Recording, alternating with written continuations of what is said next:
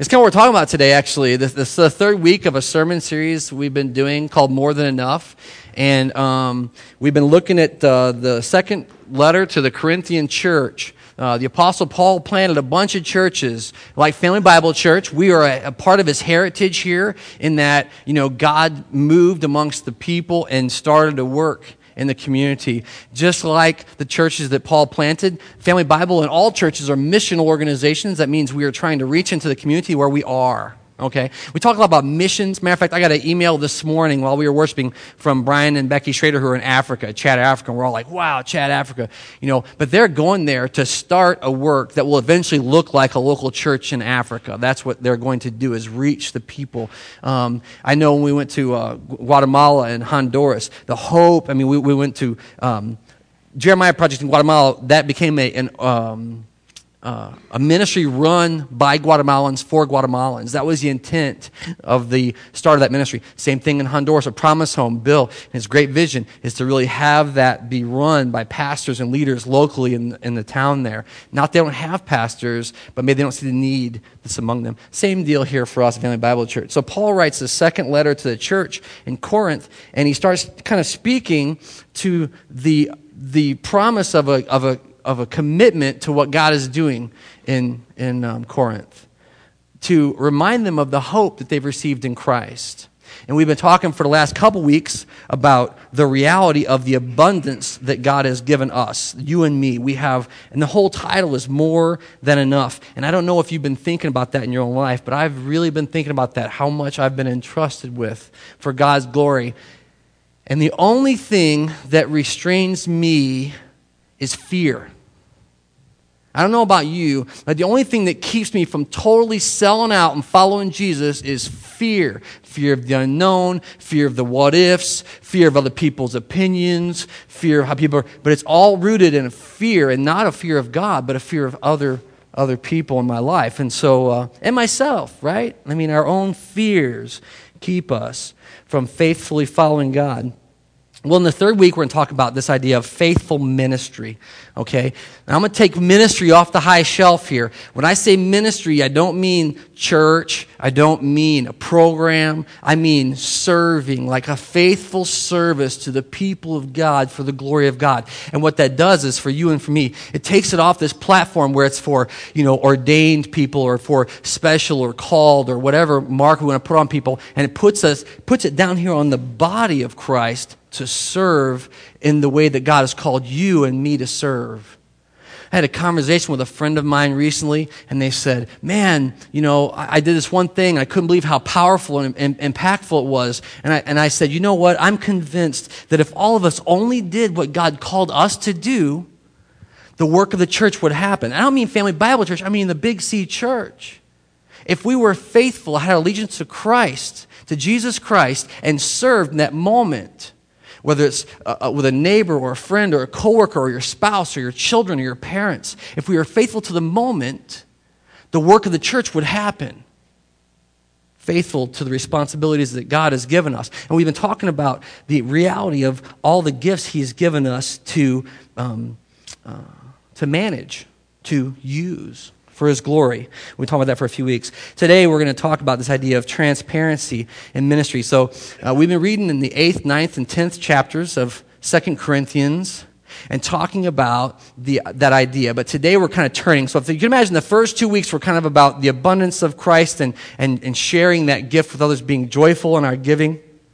Today, it's about having an open heart, an open door, an open book policy to when people come and examine your life. Or, more specifically, our life as the church. we open our books and say, This is how we do it. We're doing the best we can with what we have. Maybe you don't open yours. Maybe most of us are kind of closed about those things. Transparency in our service and our ministry before Christ. As we get into the word today, we're going to uh, pray as we always do, um, that He would give us wisdom to understand. We, we don't want worldly, man made good ideas. We want the divine inspiration of the Holy Spirit, the very present God, to speak into your heart and my heart today so we'll be changed, transformed eternally for His glory. That's, where, that's a big ask. But join me as we pray today that that would happen. Father, we've come into your presence, singing praises to you, caught up with the angels in glory and, and, and honor. And even, Father, it's uncomfortable for us because we, we feel still bound here to this earthen place and yet drawn towards your eternal glory. And it's this kind of in between space where we live our lives. We want to know you more fully. The prayer we prayed in that song, we want to see you, speak with you as if you're in the room. You are in the room, Father. We give you glory and praise for your presence today. And therefore, we ask with great confidence, Father, that as we open your word, you would inspire us to understand it. Just as you inspired the apostles and the saints to write, to, to, to record these great truths of Scripture, today, Father God, we ask that you would put off the flesh of our minds, of our hearts, our broken ears, our broken eyes, and that we could become those people who Jesus prayed about when he said, Those who have eyes to see and ears to hear, let them hear. May you manifest that promise today. May you change us through the reading, through the understanding, and more importantly, through the living out of your word, that you would be glorified by us and all people. And we pray this in the powerful, sovereign name of Jesus Christ. Amen. So I'm going to ask you to turn with me. If you didn't bring a Bible with you, grab one of ours. Um, we think it's really important to get eyes on what we're saying and you see for yourself. We're going to look at the, uh, starting with the eighth chapter, the 15th, 16th verse of the second letter to the Corinthians.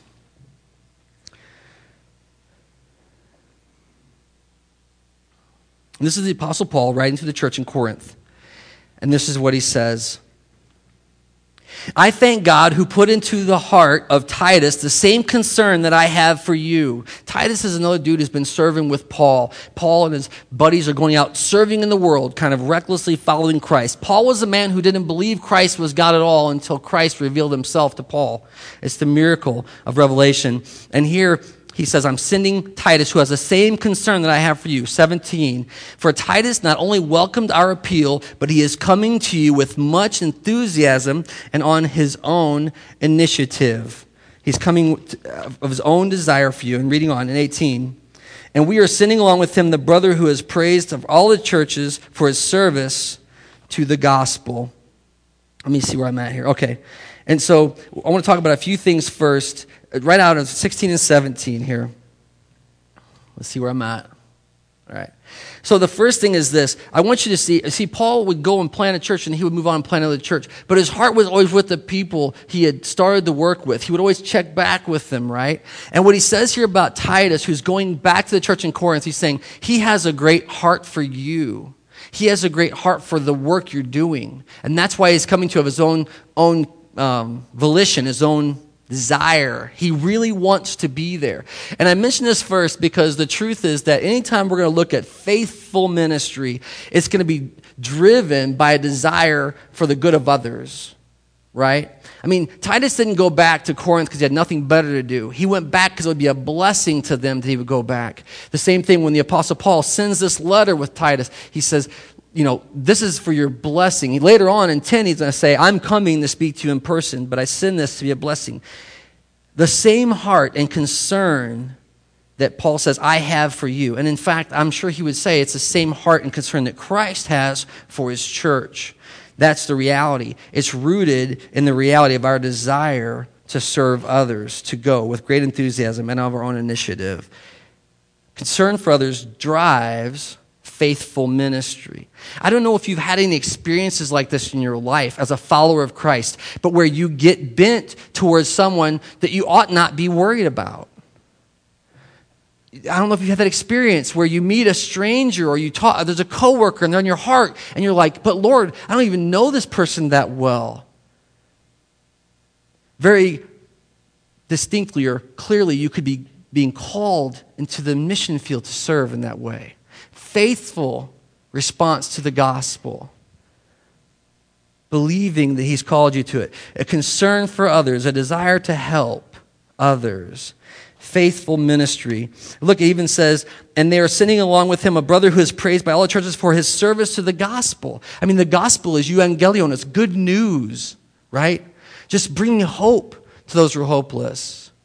How many people are uncomfortable being weird? Yeah? Mike, I know you are not. You're lying this morning in church. I've seen enough of your personal life. Okay, don't even, let's don't go there, Michael. Anyone uncomfortable being weird? Yeah, I know, right? It's, you don't want to be that guy or that lady. You don't. You don't want to be the weird one. But sometimes the, the, concern for someone else will override or overpower your own human desires to not be weird, and you'll have to make the first move, the first statement, the, the first reach. The Bible says something crazy. It says we, we actually rescue people as being delivered from the flames of hell with the gospel. We don't deliver them, but we bring the good news. We bring the hope of Christ into a dark world. All faithful ministry begins with the desire to serve others. All right. Reading on, 19, this is what the word says. What is more, he has chosen by the churches to accompany us. He has been chosen by the churches to accompany us as we carry the offering which we administer in order to honor the Lord himself and to show our eagerness to help.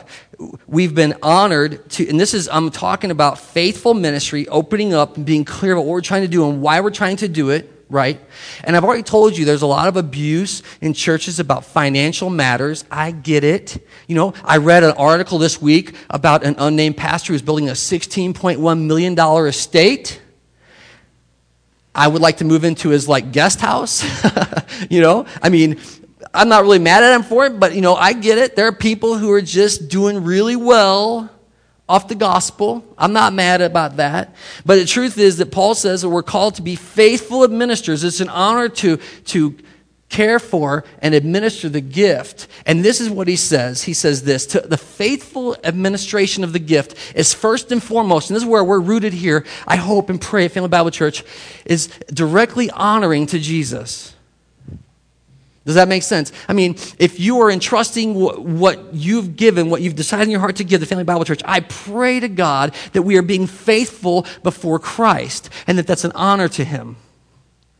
One of my favorite things, I got to go out last night and hang out with some people, and I was bragging on Family Bible Church. And I wasn't bragging on you like, boy, you ought to see what we're doing, because you know, you see what we're doing, it's kind of a mess, right? I mean, it is sometimes. It's just a mess around here, and that's not, I'm not saying that's good or bad, it just is, right?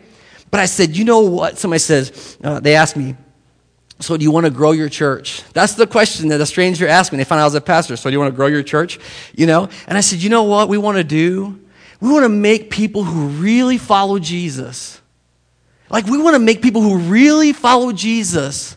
And that may or may not be to the benefit of Family Bible Church. We want you to really, really follow Jesus in your life. Why? Because it honors Jesus. That's what we're trying to do. We want to use everything that's been entrusted to our care, our time, our talents, our treasures, to honor Christ. We've been challenged sometimes, well, why do you why are you doing this or why aren't you doing that? Man, we're doing the best we can. We're praying that God would give us clarity on how to use what He's given us. But we want to first and foremost honor Jesus. The Bible says that a faithful administration of the gifts honors Christ Himself. Honors Christ. Like, if there's no other reason to be faithful with the opportunities God has given you, that's enough. If, if there's no manifestation on this earth of the proof that you've been faithful, to know when you get there that our Father says, Well done, good and faithful servant, and that Jesus says, I was honored by the way you treated me with the opportunities that I gave you. Right? And I, then, see, I even say that with great conviction because I don't feel like I always do that myself. But boy, I try. I want to be faithful. I want to be faithful in my administration of the gifts. Paul says in 19, you can see it right there.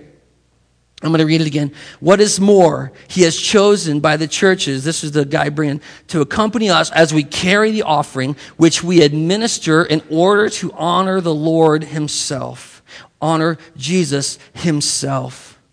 And the second thing that we do when we faithfully administer the gifts that are given, and again, this is not just financial, but time and talent as well. When we faithfully administer those gifts, we actually help others. We actually help others. This is what it says. It will honor the Lord himself in 19 and show our eagerness to help.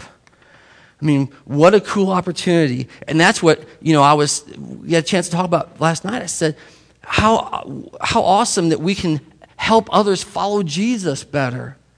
Like, how awesome an opportunity is it for us to say, you know, this was the person asking me was a believer themselves. I found it. I didn't know in the moment, but I found out later they were a believer, right? Man, how's that working for you? What does your life look like in Christ? Well, I'm going to this church. Great, but what, do you, what does it look like to follow Jesus for you? I got, I got so caught up in this conversation, I had to apologize because this was like polite company. I I'm sorry. you can't ask me that question. You know what I mean? It's, it's real. What does it look like for you to follow Jesus in your life? It's, it's not just about going to church on Sunday and punching a card. It's not just about dropping an offering in a joy box in the back and going, woo, when you do it. It's about really that song we sang, give it, you want it all. Give yourselves to Christ. Your work, your marriage, your parenting, your being a child, everything. To somehow serve Christ. And that, that results in a lot of hard conversations, but to really help people when you show up. The word says that, um, that it's good news when, what does it say? The hills, the feet of the hills are good. What does it say? What's that verse? When people bring good news, what is it? Yeah, beautiful are the feet of those who bring good news. Man, to show up in someone's life and bring that kind of news to someone. What an opportunity we've been given to faithfully administer the gifts. Praise God. Praise God. An eagerness, an eagerness, Paul says, to help others, right? Now, here's where we're going to get a little more to the examination. I love this. In, chat, in verse 20, he says, We want to avoid any criticism in the way we administer this liberal gift. And I'm going to, this is going to, this has kind of been the overarching theme the entire time anyway you know, with these three weeks. But I'm just convinced of it that God has given us more than enough to do all that He's calling us to do. That means, as a church, Rick talked this morning, how could we possibly do that? When He's calling us to do it, He'll give us more than enough to do it, right? I mean, we are faithful with what He's given us. The same thing in our personal lives. Boy, if someone could only help that person, someone could only serve that person, listen, He's given you more than enough to serve, to help. I get that from right here in verse 20. We want to avoid criticism, and I'm going to talk about that in a minute, of the way we administer this liberal gift. This liberal gift. He, you remember that he's writing to the church and he's exhorting them to follow through what they promised they would do that they were eager to help. He said, You were the first ones. You were the example for the churches, Corinth. You loved to be part of the ministry of Jesus. Now follow through your commitments. But here he calls the gift the church is giving liberal. I love the word liberal. I know some of you probably don't, right? Anyone? You're already like twitching. Liberal, he said it liberal in church. Listen, it's in the Bible, it's okay. Okay? Liberal means abundant. Liberal means more than enough.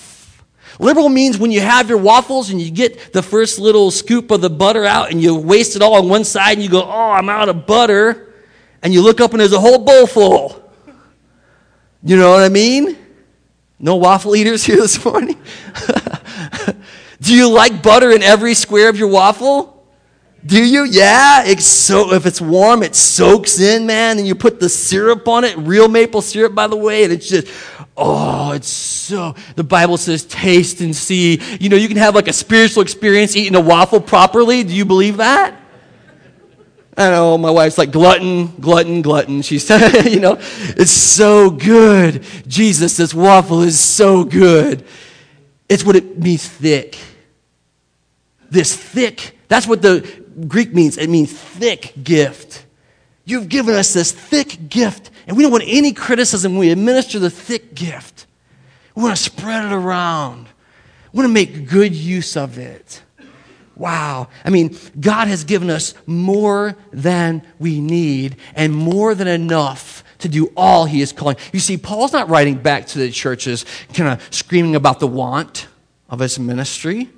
He, you don't find a place where he says, if we only had a little more, we could do more work. He's like, no, be faithful. We have more than we need to do the work. He says, I don't want to face criticism when administering this liberal, thick gift in Christ. Man, what an opportunity we have. And, and I'm convinced, And this is the whole thing. I'm convinced that it's all in how we look at it. You can have two people in the same situation, have the same experience, and have completely different trajectories, completely different attitudes about what that means. You can have someone who has like three grains of rice in their hand, and they go, That's all I get. And you could have someone who has three grains of rice, and they go, Wow, I can't believe I have three grains of rice. Same rice, same humanity, different perspectives. Praise God for his liberal gifts. Praise God that he's entrusted us with them. I, I kind of hope, it's funny, I told you this before, but I think part of what God does when he blesses us is he makes it weigh on us. What are you going to do with what you've been given?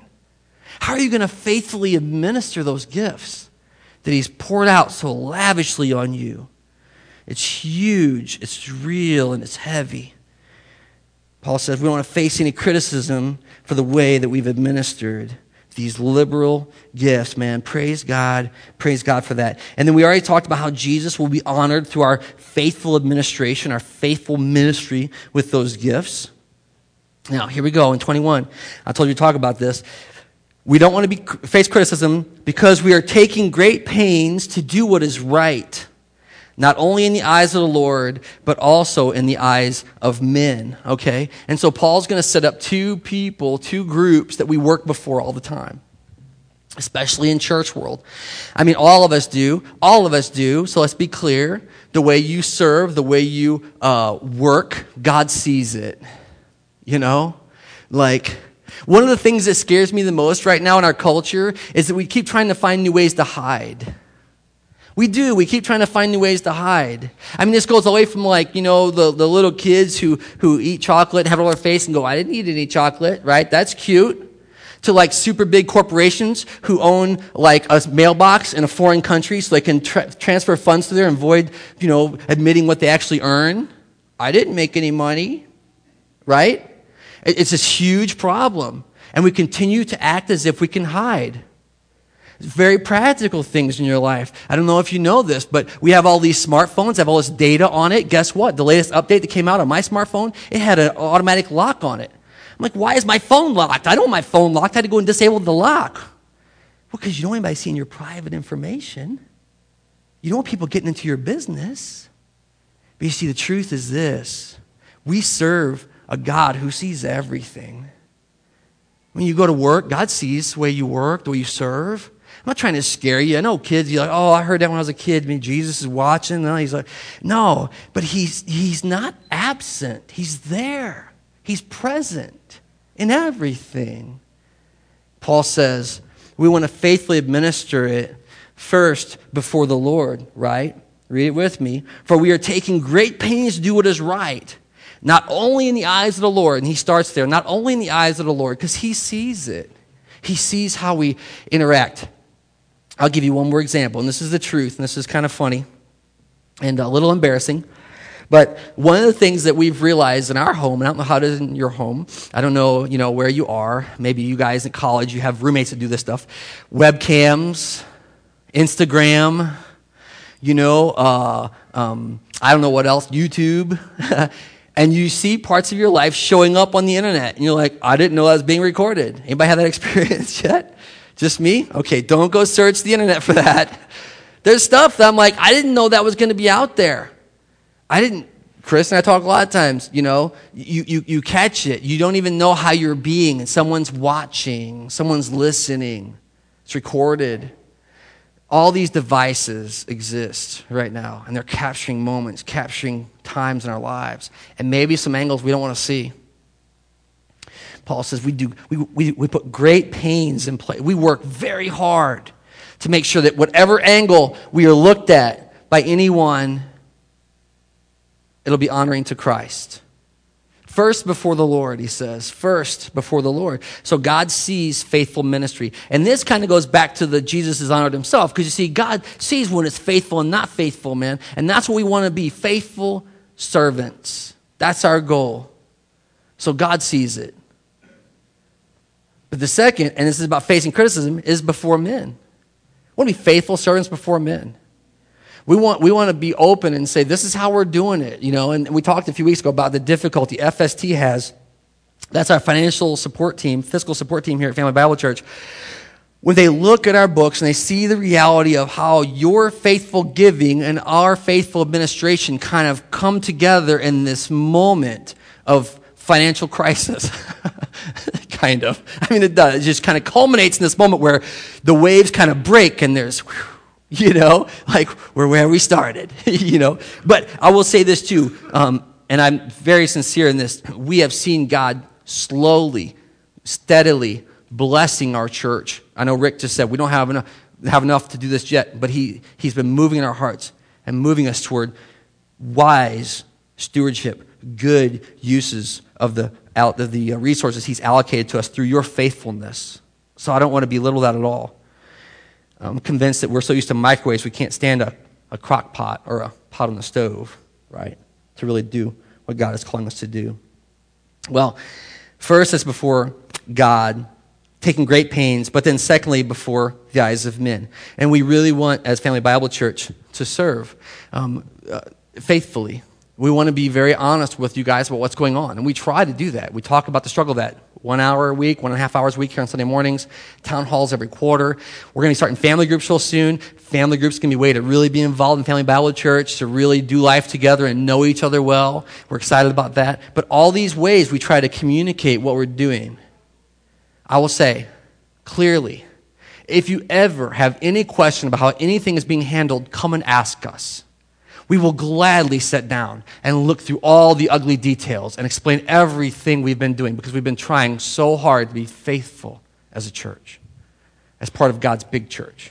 Faithful to our call, faithful to our mission, and faithful with what God has given us. We want that kind of integrity before both God and men. And that's a little, a little different. All right, so Paul wraps up there, and then we're going to flip ahead uh, to chapter 10 because he kind of talks about just sending those guys and coming. And we've already talked about chapter 9 last week. God loves a cheerful giver and how we're not supposed to give out of compulsion. And I'm just going to start in chapter 10, uh, verses. Uh, I'm going to start with verse 1. I'm going to read a few here. So you're going to get the narrative here, but he says, By the meekness and gentleness of Christ, I appeal to you. Now, this is Paul. He's going to kind of turn toward a very personal matter. He says, I, Paul, who am, quote, timid when face to face with you, but, quote, bold when you're away. There's this idea that he's dealing with some accusations about, you know, you're a big letter writer, but you're not much when you're here. Okay. Here's what he says I beg you that when I come, I may not have to be as bold as I expect to be towards some people who think that we live by the standards of this world. Paul kind of right here throws down a gauntlet over ministry. Because I know we've been talking for the last weeks about faithful giving and faithful stewardship and all those things, right? But here Paul says, I'm going to come and I'm going to confront those who've been challenging us on the way we serve as if we serve like the world does. So all this stuff we've been talking about is almost immaterial to the truth of the work that we have been given to do as the church of Jesus Christ. And in verse 3, we're going to pick it up. Now read with me. For though we live in the world, we do not wage war as the world does. The weapons we fight with are not weapons of this world. On the contrary, they have divine power to demolish strongholds.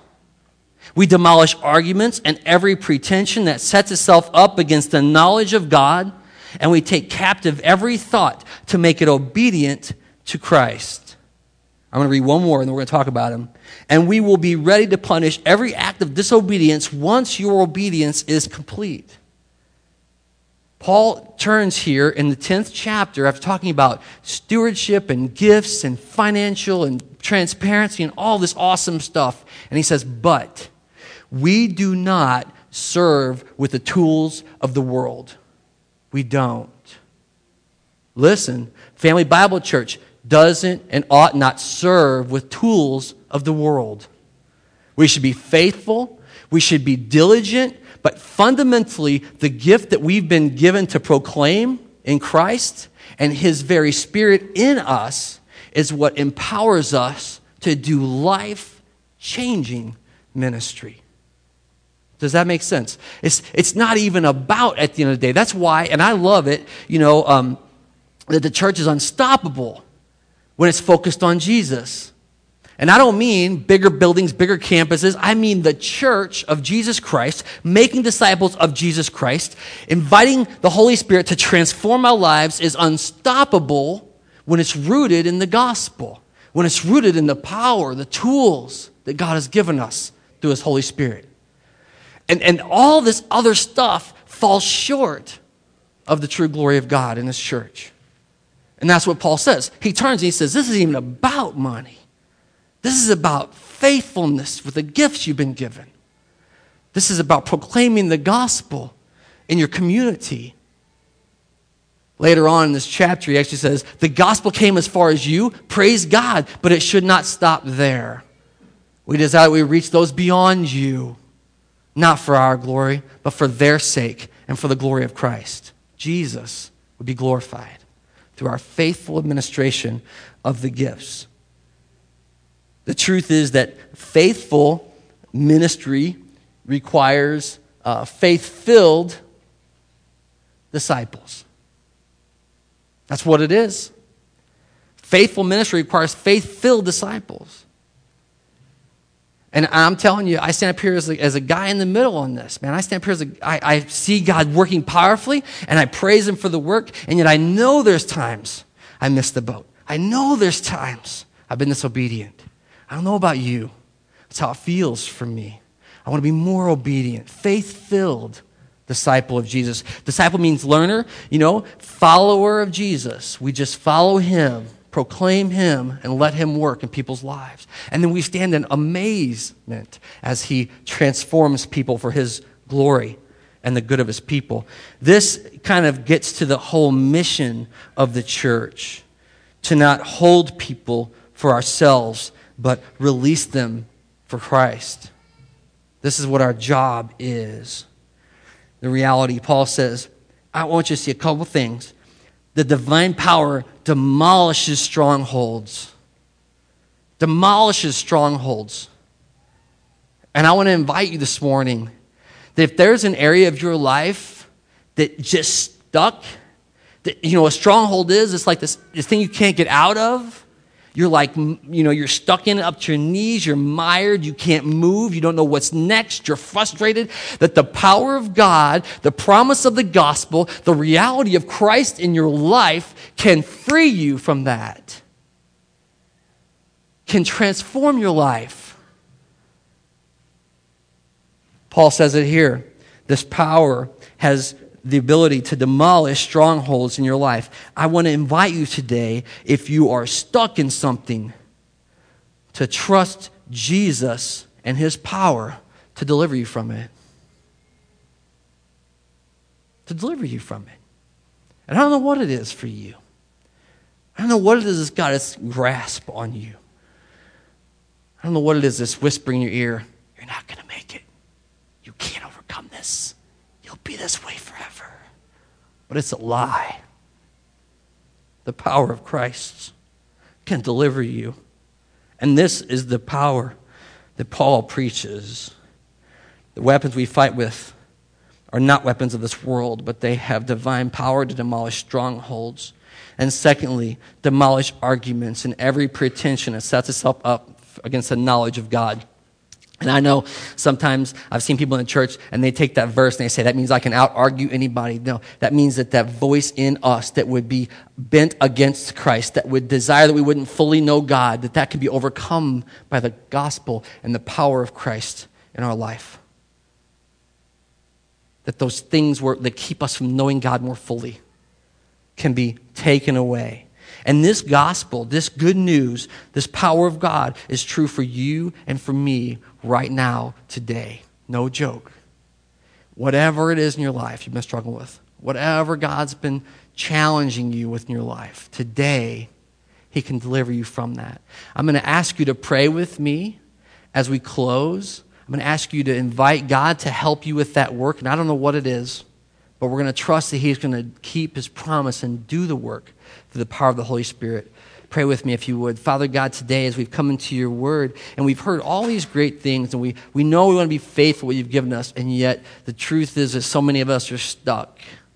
And, and maybe we're stuck in, in this place of, of, of, thinking the gospel isn't for us. Or, or maybe we're stuck in, in a relationship issue. Or maybe we're stuck in our own stinky sinfulness. We're just stuck in it. Today, Father God, we ask you would deliver us, loose those bindings, and set us free. Father God, that you would deliver your people for your glory and by the great power of the gospel. And Father, this isn't some human made up thing, but it would be your power manifest amongst your people. That you be made known. Boy, that we would worship you fully. I mean, at the end of the day, we wouldn't say, thank God for that church or that pastor or that message or that psalm. We say, thank God for a Savior who would not leave me stuck. Praise you for your deliverance. Praise you for your great mercy and hope. And today, in everything that we do, from this day on and every day in increasing measure, may we bring you glory and honor. May we continue to cast off those things that bind us up, trip us up, and just follow you with everything we have. We love you so much. We thank you so much for what you've done and how, who you are in our lives. We pray, Father, that you would do all this work for your glory and the good of your people and the good of those who've not yet heard this good news. May you be honored as we seek you in everything. In Christ. Amen. Before we stand in a final response, I want to say this. We are serious about following Jesus at Family Bible Church. I am serious about following him myself. And if there's anything that we can be praying with you about or walking with you through, no matter how good, bad, or otherwise it is, we want to be with you on the journey. Come talk to me, talk to a leadership team member. We'll be praying with you and walking with you through whatever comes.